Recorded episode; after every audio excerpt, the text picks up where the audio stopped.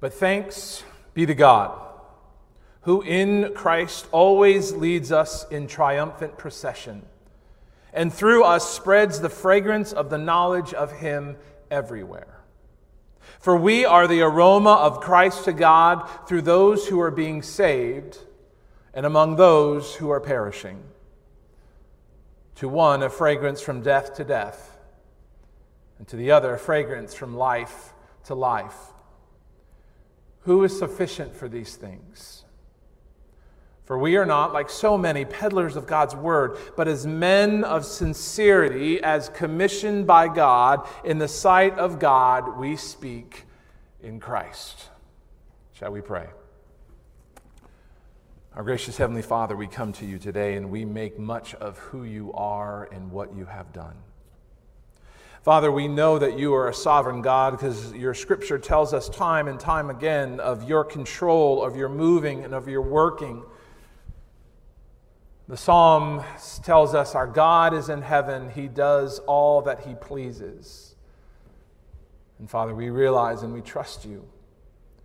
Not only are you a God who can do whatever you want, but you're a God who is good and you have promised that you're working and moving, even from things that we perceive as evil, you are using for good. Even though the nations rage, you laugh. For there is no power in heaven above us, on earth, or under the earth that can thwart your sovereignty or match your wisdom and your power.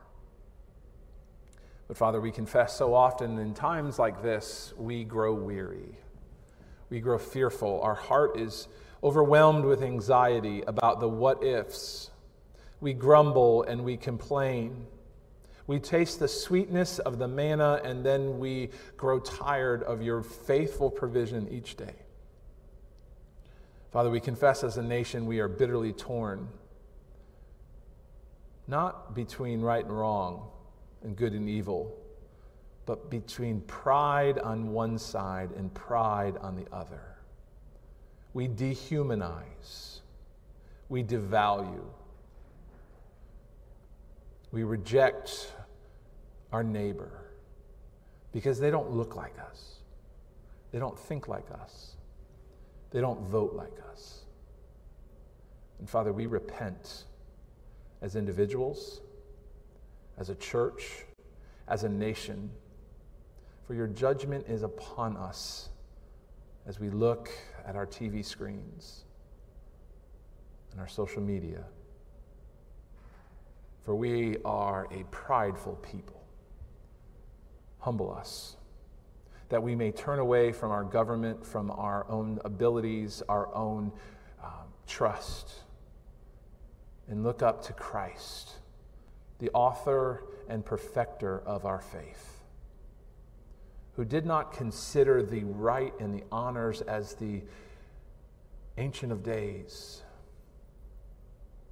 But he laid himself, he humbled himself because of his love to save us, even to the point of death on the cross to save his people.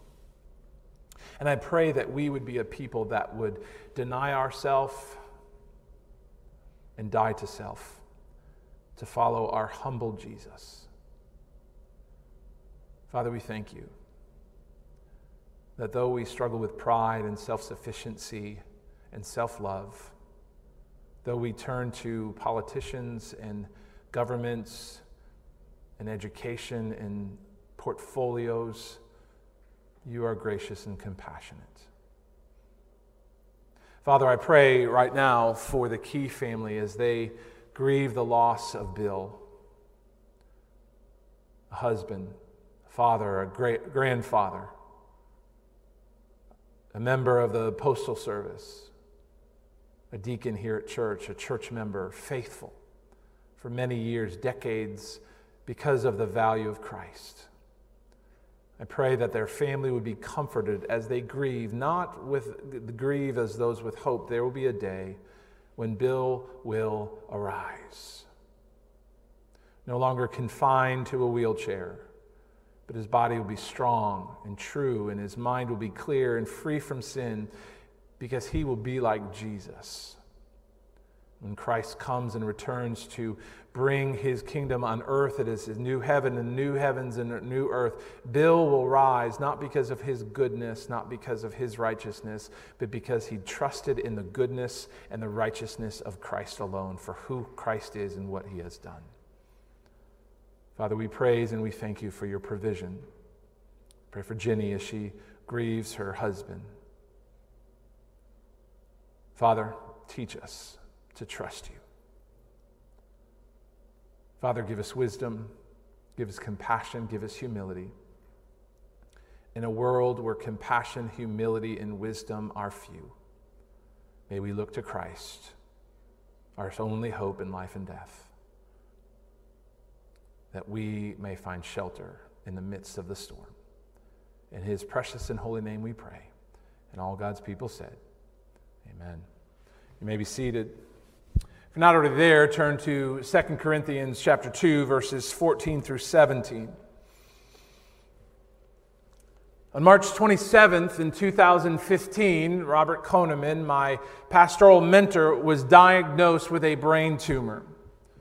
It was a malignant glioblastoma uh, tumor that immediately began to affect his speech, his ability to walk, and his ability to work. He was given 18 months to live if he was lucky, and the likelihood that he would survive was slim, if any. But when Robert sat in the uh, doctor's office that day, and he heard the results of his test that it was a brain tumor in his head, one of his first response that day was to sing the doxology. Praise God from whom all blessings flow. But not just his first office visit with hope and with exuberance, and we're to defeat this thing. It wasn't just his first office visit, it was every office visit. No matter if the update was good or the update was bad, if it was encouraging or discouraging, he sang, Praise God from whom all blessings flow. And sadly, there was much more bad news than there was good. In the wake of such devastating, life altering news, Robert worshiped. How? How could he worship in the midst of life altering, life threatening, snatching a man at 53 years old? How could he worship? He worshiped because he trusted God. Robert, in those times, did a lot of thinking and he meditated and he said this this became the battle cry, the banner, the encouragement in times of storm. Our God is not a novice, He knows what He's doing. God knows what He's doing when times are good when our bills are paid, when our job is secure, when our, um, our children are happy, when our health is good, when the sun shines on our shoulder, when the world is all as it should be. Those are times when it's rather easy to worship. But what about the bad times? Times of disp- uh, disappointment and unmet expectations times of debilitating health and broken relationship, times of loneliness and job loss, times of worldwide pandemics that isolate us from those we love and things that we love to do. Times like this, times that we are living in, sometimes make worship much more difficult. And in times like this, in difficulties and struggles and unmet expectations, in times of questioning, we ask the question, why? Scripture is time and time again uh, ask why. How long, O Lord? Where are you, Lord? Aren't you going to do anything? My God, my God, why have you forsaken me? But as, if anybody has read through Scripture, oftentimes we realize that the answer to why often never comes. In the midst of the why, we need the how. We need the how to worship in the midst of struggling, in the midst of pain, in the midst of struggle. We need a biblical perspective by which to understand the seasons when the rain comes down and the flood comes up. We need the how, not the why. The why has never been promised to us, and quite honestly, I'm not sure we even know the why on the other side. We may or may not. But the how is given us today. We need the how to help us view suffering through the lens of the gospel. As we grieve, as we lament, as we suffer, to be able to suffer well. Let me warn you if your picture of God is not built on the God of scriptures, but the God of social media, the God of your own making, the God of folk religion, you uh, will be devastated when the experiences of life hit you like a storm on a small vessel in the midst of the sea. But the promise of Scripture is this that if your picture of God is built on the God of Scripture, you will be able to worship in the midst of pain and struggle and disappointment, in the midst of things that you don't understand. So, this morning, I, I, want to give you my big idea. I want you to be able to understand this is that all who trust the Lord can worship in the midst of suffering. All who trust the Lord can worship in the midst of suffering. Why? Because God is sovereign over our suffering. Because God is sovereign over our suffering. And God is using our suffering to make himself known. God is using our suffering to make himself known. Let me repeat it because I got good feedback for repeating it again. All who trust the Lord can worship in the midst of suffering. Why? Because God is sovereign over our suffering, and He's using our suffering to make Himself known.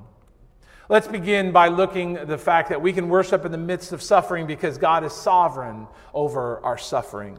I want to give you a little context because we're in 2 Corinthians this morning rather than continuing in Mark. Uh, but the context of, uh, of 2 Corinthians is that Paul, the apostle, is writing to a group of believers that he dearly loves.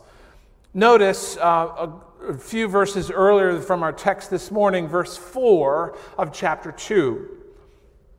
For I wrote to you out of much affliction and anguish of heart and with many tears, not to cause you pain, but to let you know the abundant love that I had for you.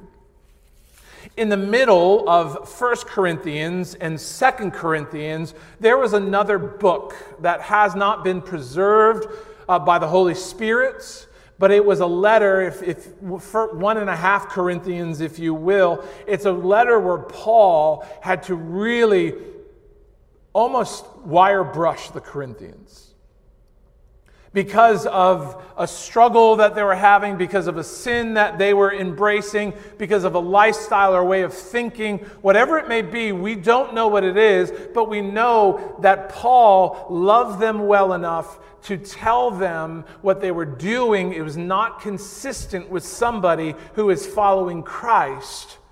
It was a hard conversation that he had, but it was a conversation that was done in love and humility for the purpose of not making Paul feel self righteous and good about himself, but to restore his brothers and sisters in Christ and to bring them more in alignment with the mind of Christ, that their lives may reflect who Christ is and what he has done. In 2 Corinthians, there is a growing problem in the church, a cancer, a threat of wolves that have uh, perpetuated into the church or, or uh, penetrated the church in sheep's clothing. These super apostles that were beginning to criticize Paul, and that they were saying that Paul is not consistent with somebody that is blessed and highly favored by God. He is not somebody that's living their, his best life now. Why? I mean, look at Paul's life. He has way too much suffering. Somebody who speaks for God would never suffer like Paul would. So clearly, Paul's not doing it right. You don't need to follow him. And Paul passionately pleads to these brothers and sisters don't be lured away by the thinking of the world, by the deceitfulness of Satan, and to be pulled away from the gospel of Jesus Christ that brings us peace with God through Jesus Christ our Lord. And Paul tells them in 2 Corinthians, as we'll see partially today, that suffering is an instrument of grace it's not a punishment of a wrathful God. Paul's best life now was not avoiding pun- uh, grace, excuse me, was not avoiding suffering, but his best life now was embracing suffering that he may be like Jesus. Notice verse 14. Our text this morning opens up with the, the simple words, five simple words. But thanks be to God. These are words of worship, not words of bitterness, not words of anger, not words of angst, not words of fear, but they are a response. But thanks be to God. Ocean Park, let me ask you this morning as we begin to consider this text and this worshiping in the midst of suffering, can you say, but thanks be to God, when the pregnancy test is negative again? When the mortgage company keeps calling, when you watch your children make foolish decisions, when the doctors say they have no answers and that you don't have much time? Can you worship in the midst of suffering and say, But thanks be to God, when the, your longing for compassion, uh, companionship aches and the person in your bed is an adversary, not a friend? Worship is often the last thing we want to do when we have a broken heart and a crushed spirit. Typically, how we respond to this is we withdraw to ourself, self pity, self promotion, self isolation. Like Paul Simon, we say, I am a rock, I am an island, I touch no one, and no one touches me. We turn to functional saviors food and sleep and TV and money and work, our own wisdom. And we shake our fists at heaven and uh, utter ultimatums for our faith. If you want me to follow you, you need to do fill in the blank. Paul does none of this. In the midst of struggle, in the midst of suffering, in the midst of difficulty, Paul turns to worship. But thanks to be to God, who in Christ always leads us in triumphant procession and spreads uh, uh, through us, spreads the fragrance of the knowledge of Him everywhere. Brothers and sisters, we can worship in the midst of pain because God is sovereign over our suffering. Now, to be able to understand this better, we need to understand the metaphor that Paul uses in verse 14. It's a metaphor that easily, as 21st century Christians, we can gloss over or we can completely miss. He's actually using um, the metaphor and the imagery of a Roman procession, a Roman victory procession that is gone to a far country to the enemies of Rome, to uprisings and rebellions, has put down these people, has conquered these people, and now he is bringing the survivors and the prisoners of war back to Rome, either to be slaves or to be sacrificed to the gods of Rome. In this triumphant procession, it's this victory parade, if you will. You can think of sports teams who go through the downtown of their city, led in buses and celebration, and almost millions of people will uh, arrive and to get a glimpse of the players and the trophy, and they make much of a big deal. It's the very same essence of what's happening when this Roman victory procession, this triumphant procession, is coming back to Rome. At the beginning of this parade, you have magistrates and the senators, followed by trumpeters blasting uh, joyous, victorious, uh, uh, um, nationalistic songs, patriotic songs that not only lift up Rome, but of the conquering general. You have soldiers who are walking through, waving their swords, waving the loot that they have plundered, giving praise and, and shouting to our triumphant hero. Then flute players and priests and priestesses. And then white oxen that are going to be sacrificed at the altar of the gods when they arrive in the heart of the city. And then find, then the great reason that they're here, the man of triumph, what uh, the Romans would call the triumphator. People would exalt and honor and acclaim him almost like a god. This victory, this peace, this rebellion was put down because the great and mighty triumphator has conquered. And the women would praise him, and the men would revere him, and all made much of the triumphator entering his city. But the triumphator was not last. There was one more group of people.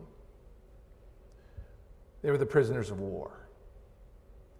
They were the captives. These were the people that were defeated, disgraced, and they're shamed. As they were driven in chains into the heart of the city where they would either be sold into slavery or they'd be sacrificed to the gods. If you go and um, ancient history, you can go into Rome and you can see the Arch of Titus. And it's a magnificent edifice. And if you draw closer, you can see in the inside of the arch the great depictions of the triumphant processions. This is the mighty triumphator, the conquering general who has brought his people. And you can see, even in this weather damaged, two millennial old depiction of the mighty power of Rome and the army and the triumphator. You can see on the other side of the arch the soldiers as they return. And specifically about this, this was a triumph the, the, of the war with the Jews. You can see the menorah and the objects of the temple in AD 70 that were uh, captured and looted and brought back to Rome in this triumphant procession. Paul uses this metaphor to be able to explain how a Christian is to worship in the midst of struggle, in the midst of suffering, in the midst of pain. And Paul identifies himself with individual in this triumphant procession. And in our 21st century man centered thinking when we read these texts, we often read it like the scripture is about us, our problems, our victories, and how God is going to help us. So, what do we do? We make ourselves the soldiers up front that are coming through with the loot and the power and all of those. But Paul doesn't identify himself with the soldiers. Paul is identifying himself with the captives. He's not a victorious captor, but he is one who has been defeated by the kindness of God's grace. He is not disgraced at following his triumphator, but he is following his gracious conqueror. Paul was a trophy of the grace of God. Paul's story, if you know anything about it, is in, uh, recorded in the book of Acts that he was a highly educated Jewish Pharisee that persecuted any followers of the way in his zeal in his, uh, to be able to worship God. Until on the road to, Damascus, he met his triumphator, Jesus Christ.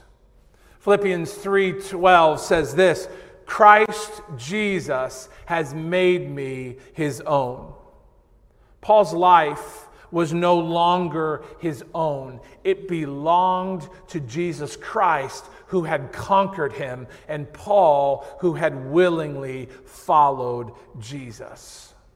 He followed Jesus all through the known empire through three missionary journeys. He performed incredible miracles in the name of Jesus. He wrote much of the New Testament and he was beaten and he was bruised and he was persecuted for the sake of Jesus, who he willingly followed, who had, been, who had captured him by his grace.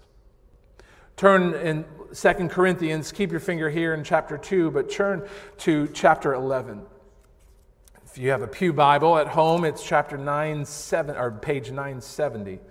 Chapter 11, verses 23 through 28. Are they, these super apostles that were questioning who he was, that he was not suffering, that he was suffering too much, he, too much, he couldn't possibly be of God? Are they servants of Christ? I am a better one. I'm talking like a madman. For with far greater labors, for my, for my far greater, more imprisonments, with countless beatings, often near death. Five times I received at the hands of the Jews 40 lashes minus one. Three times I was beaten with rods. Once I was stoned. Three times I was shipwrecked. A night and a day I spent adrift at sea on frequent journeys, in danger from rivers, dangers from robbers, dangers from my own people, danger from Gentiles, dangers in the city, dangers in the wilderness, dangers at sea, dangers from false, brothers. In toil in hardship on many sleepless nights, in hunger and thirst, often without food, in cold and exposure. And apart from these things, this physical suffering, there is the daily pressure Uh, on me and of my anxiety for all the churches. Many of you watching have suffered in your life. Suffered because we live in a fallen world, and suffered because you're following Jesus.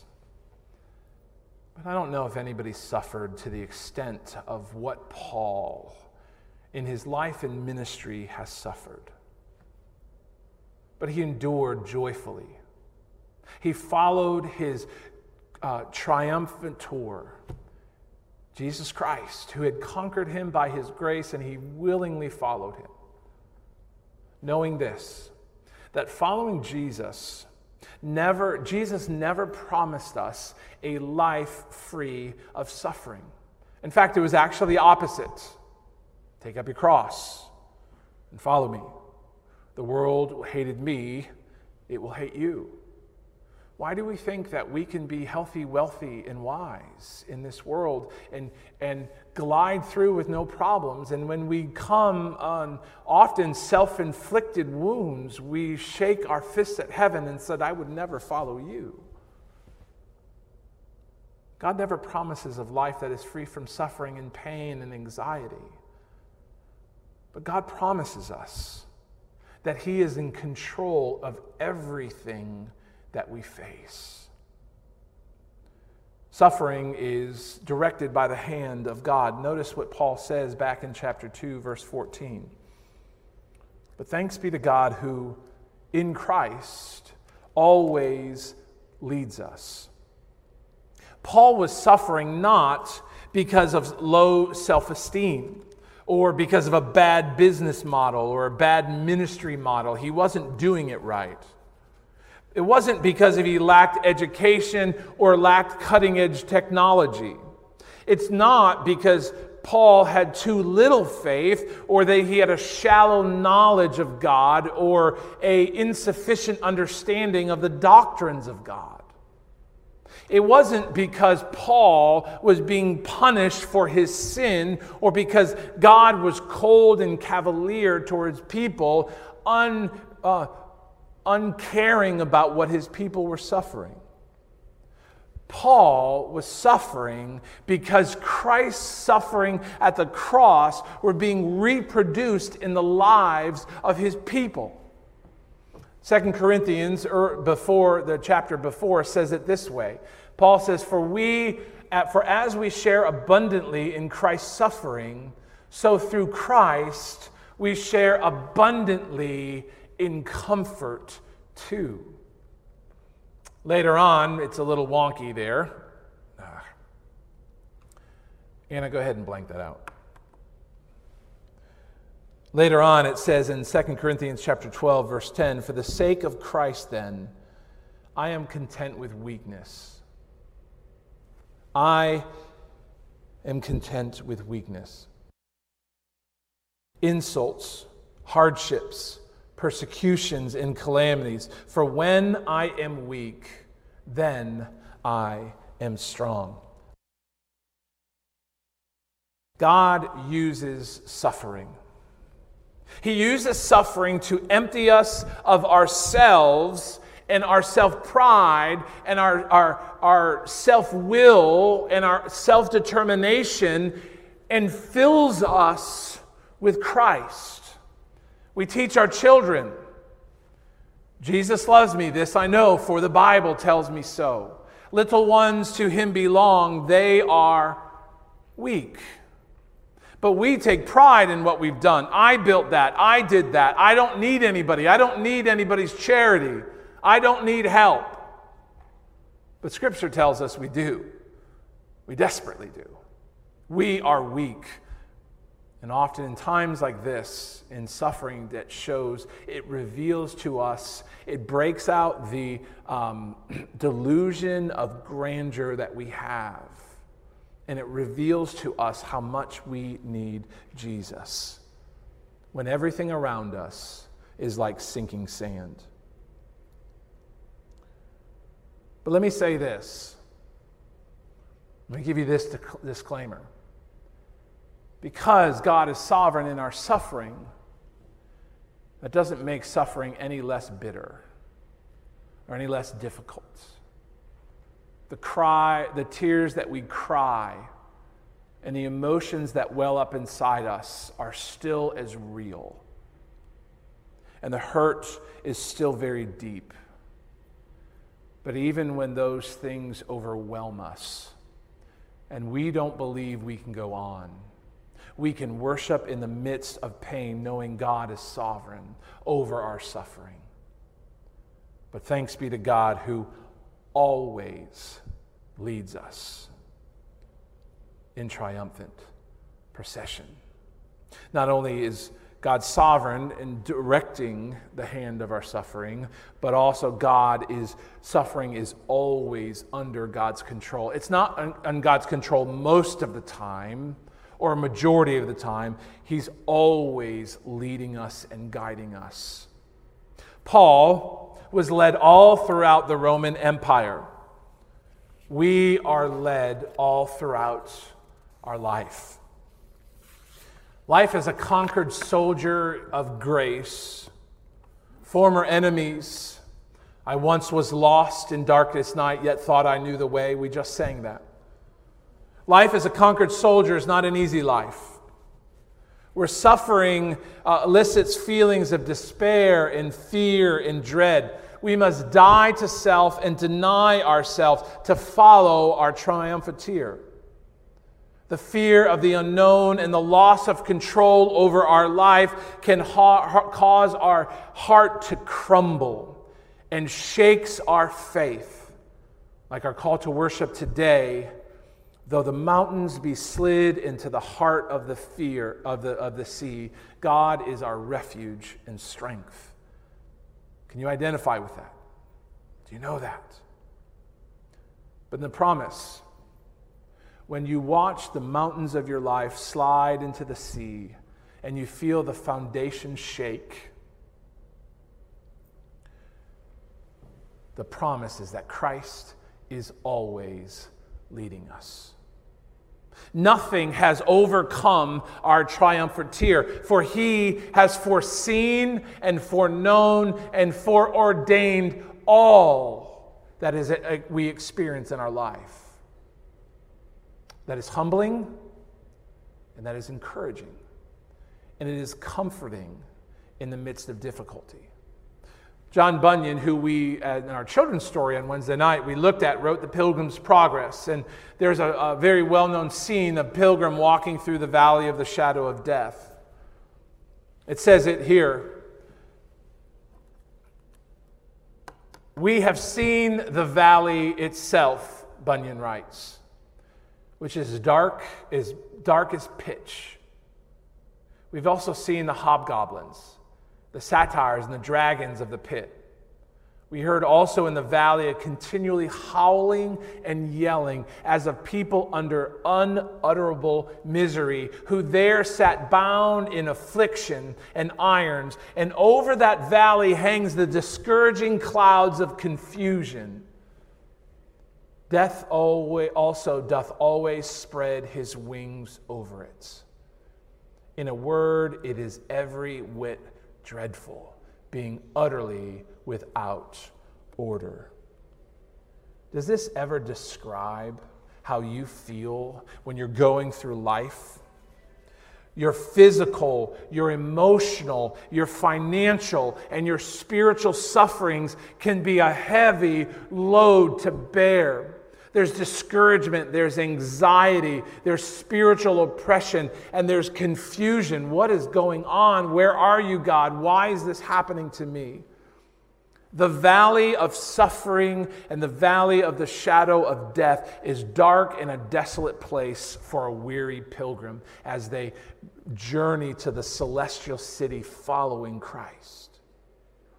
But Bunyan wrote that Christian, the main character of the story, found encouragement. Christian perceived God was with them in that dark and dismal state. Though by reason of the impediment that attends this place, he could not perceive it. We have the comfort of Psalm 23, verse 4, that Andrew read for us this morning that even though I walk through the valley of the shadow of death, I will fear no evil. Why? Because our good shepherd, you are with me. Your rod and your staff, they comfort me. But thanks be to God who always leads us in triumphant procession. Our triumphator has never left us on his own. He has never forgotten us. He has never lost control, though we think he has. He guides us through seasons of joy and seasons of sorrow, through seasons of laughter and through seasons of tears, through seasons of plenty and seasons of little. For the moment, from the moment that Christ has made you his own and you have put willingly put your faith in him, he has been leading you according to his will, and he is bringing you to your final destination, the great celestial city, the place uh, where God dwells with his people, heaven, where God is always. Therefore, in the midst of struggle, in the midst of pain, all who trust the Lord can worship in the midst of suffering, knowing that God is sovereign over our suffering, and God is using our suffering to make himself known. Notice verse 15, it says, uh, We are the aroma of Christ to God among those who are being saved and among those who are perishing to the one a fragrance from death to death, and to the other a fragrance from life to life. The sense of smell is the most powerful sense tied to your memory. It can unlock memories hidden from years, decades, and throughout your lifetime. I know in my life, many of the good memories that I have as a child are my mother's pasta sauce on a Saturday morning. I would wake up and I would smell the garlic and the onions and the, and the sauce cooking in the kitchen. I remember as a little boy, my father would take me on his uh, jobs. My father did home improvement. He often laid carpet, and on Saturday mornings, he would bring me along, and I would work and get in his way, and he would shoo me off. But he would lay out those big rolls of brand new carpet, and the overwhelming smell of new carpet reminds me still to this day of working and being with my dad. I remember when I was a little boy in 1986, I would go to Westtown Pharmacy, or I would get on my bicycle and I would buy a pack of Topps baseball cards with a stick of gum inside. And I would open that, that, that uh, card, those packs of cards, and it would bring back my childhood memories. Still, the smell of baseball cards brings me back. I remember my wife's perfume on our honeymoon, May Bouquet, 21 years ago this Friday. I remember Anna's bedtime bath when she was little, the smells that bring back those memories, the smells of my boys playing outside, and they would come in dirty after a long, good day of play. But bad smells also bring bad memories. I still remember the smell of the nursing home where my grandfather died. Fragrance has a powerful impact, and it's the metaphor that Paul uses to be able to explain how God is um, bringing the fragrance of the aroma of the knowledge of God and dispensing it all the old world. In this triumphant procession in the Roman Empire, the priests were there. And throughout that, they would be burning incense, which they would bring into the heart of the city at the temple of the, of the gods. And everywhere they go, that incense to the those that were on the side of Rome, there would be smells of victory and glory and, and joy. But for those that were in the back, it was the smell of defeat and shame. Brothers and sisters, there is a promise in our suffering. Despite how we feel, God is using us and leading us throughout all of our life to diffuse the aroma of the knowledge of God, to make the gospel known. Suffering is not random and arbitrary, but it is directed and guided by God. It has purpose. In good times and in bad times, God is spreading the aroma of the gospel. Besides still waters and through dark valleys, uh, valleys, God is spreading the gospel. In times of plenty and in times of lack, God is spreading the aroma of the gospel. This week, I was texting uh, a member of our congregation who has often, often struggles with the difficulties of her childhood. She couldn't understand why God didn't give her the love and stability that some of her friends had. And now, after many years, she has finally begun to realize that God was using those sufferings to forge in her an incredible compassion for the vulnerable that would give her a heart and a steadfastness to help those in need. She began to realize that even when we suffer, we have a good and loving Father who uses our brokenness and leads us through our brokenness to make himself known. Brothers and sisters, faithful suffering is a means of spreading the gospel to others. Verse 15, we are the aroma. We are the aroma of the knowledge of Christ, of God, among those who are being saved and those who are perishing.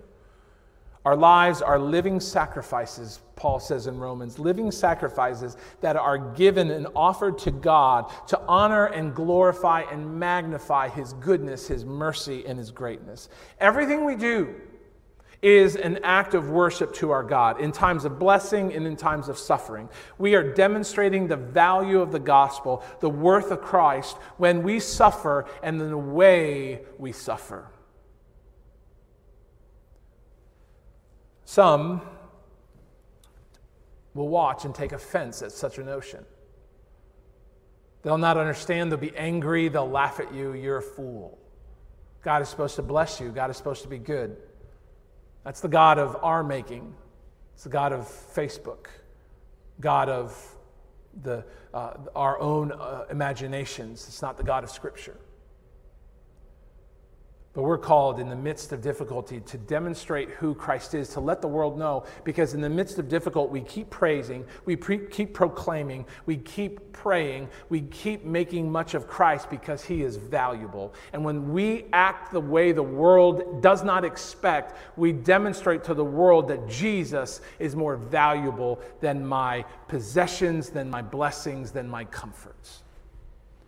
Not only is God using himself to make us known to the world, but God is using himself in suffering as a means to teach the gospel to ourselves. It's easy to see other people's need for the gospel. That guy and that gal and all of those people, they need Jesus.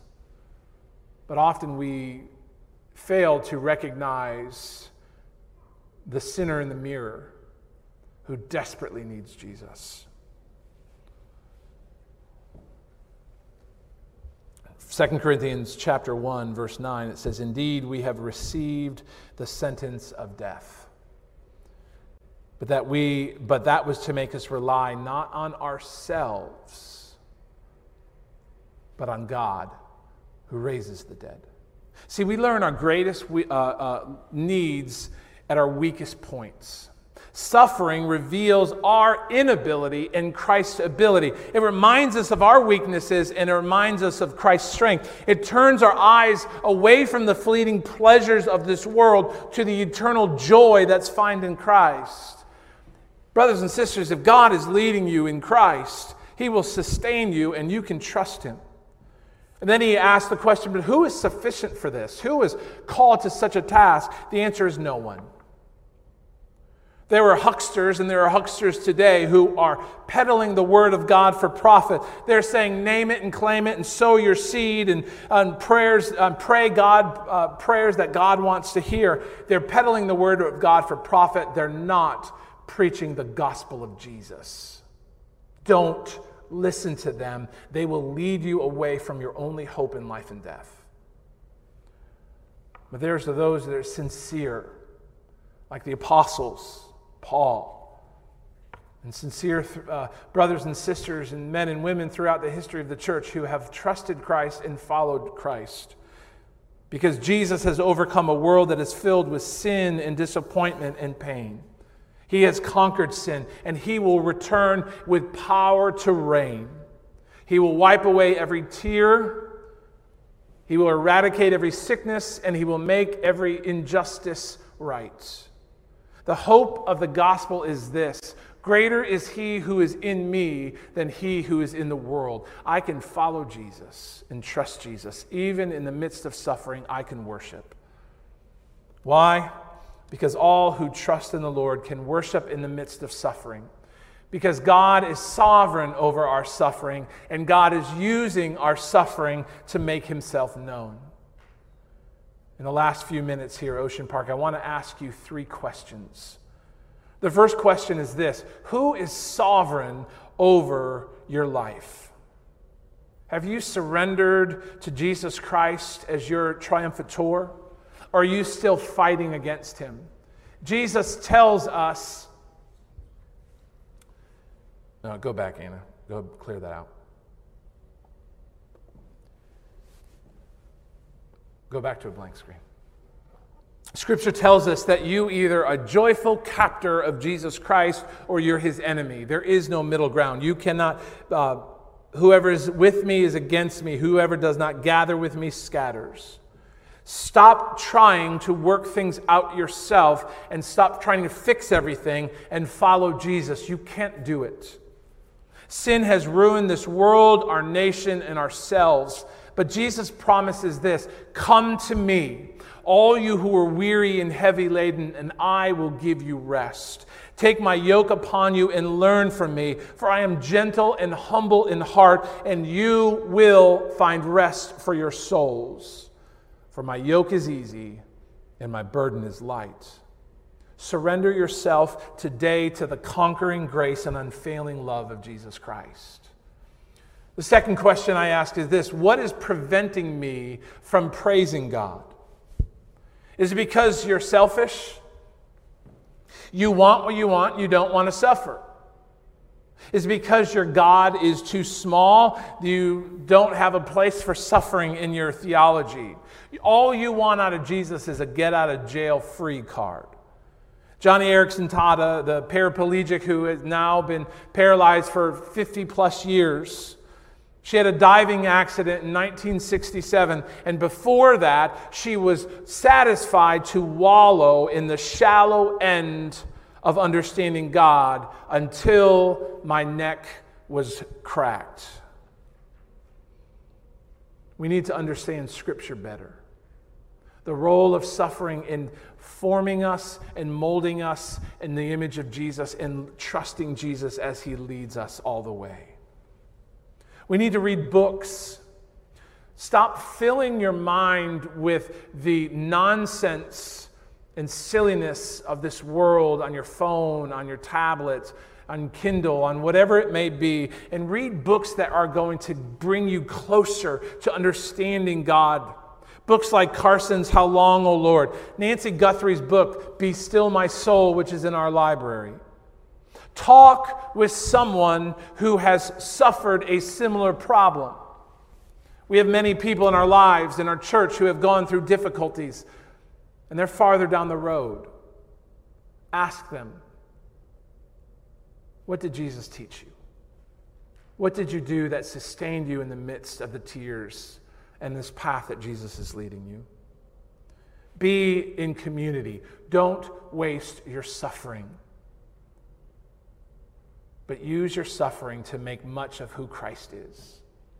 Third question is this How can I share the gospel in the midst of suffering? The world is watching you, the world is watching your reactions. How you respond will show the worthy of Christ. The promise is this when we suffer, we will be blessed. Most of you will never preach any sermons We'll never write any books. We'll never give any lectures about suffering. But how you respond to suffering will be your greatest sermon. And your audience won't be a congregation or a bunch of empty pews. Your audience will be your family, your friends, your coworkers, your enemies.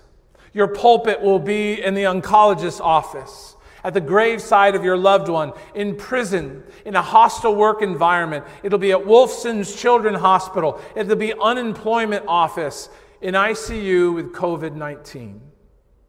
Are you preaching the gospel or are you preaching heresy?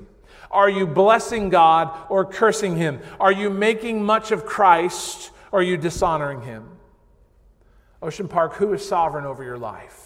What is preventing you from praising God in the midst of trouble? Where can uh, you share the gospel in the midst of suffering?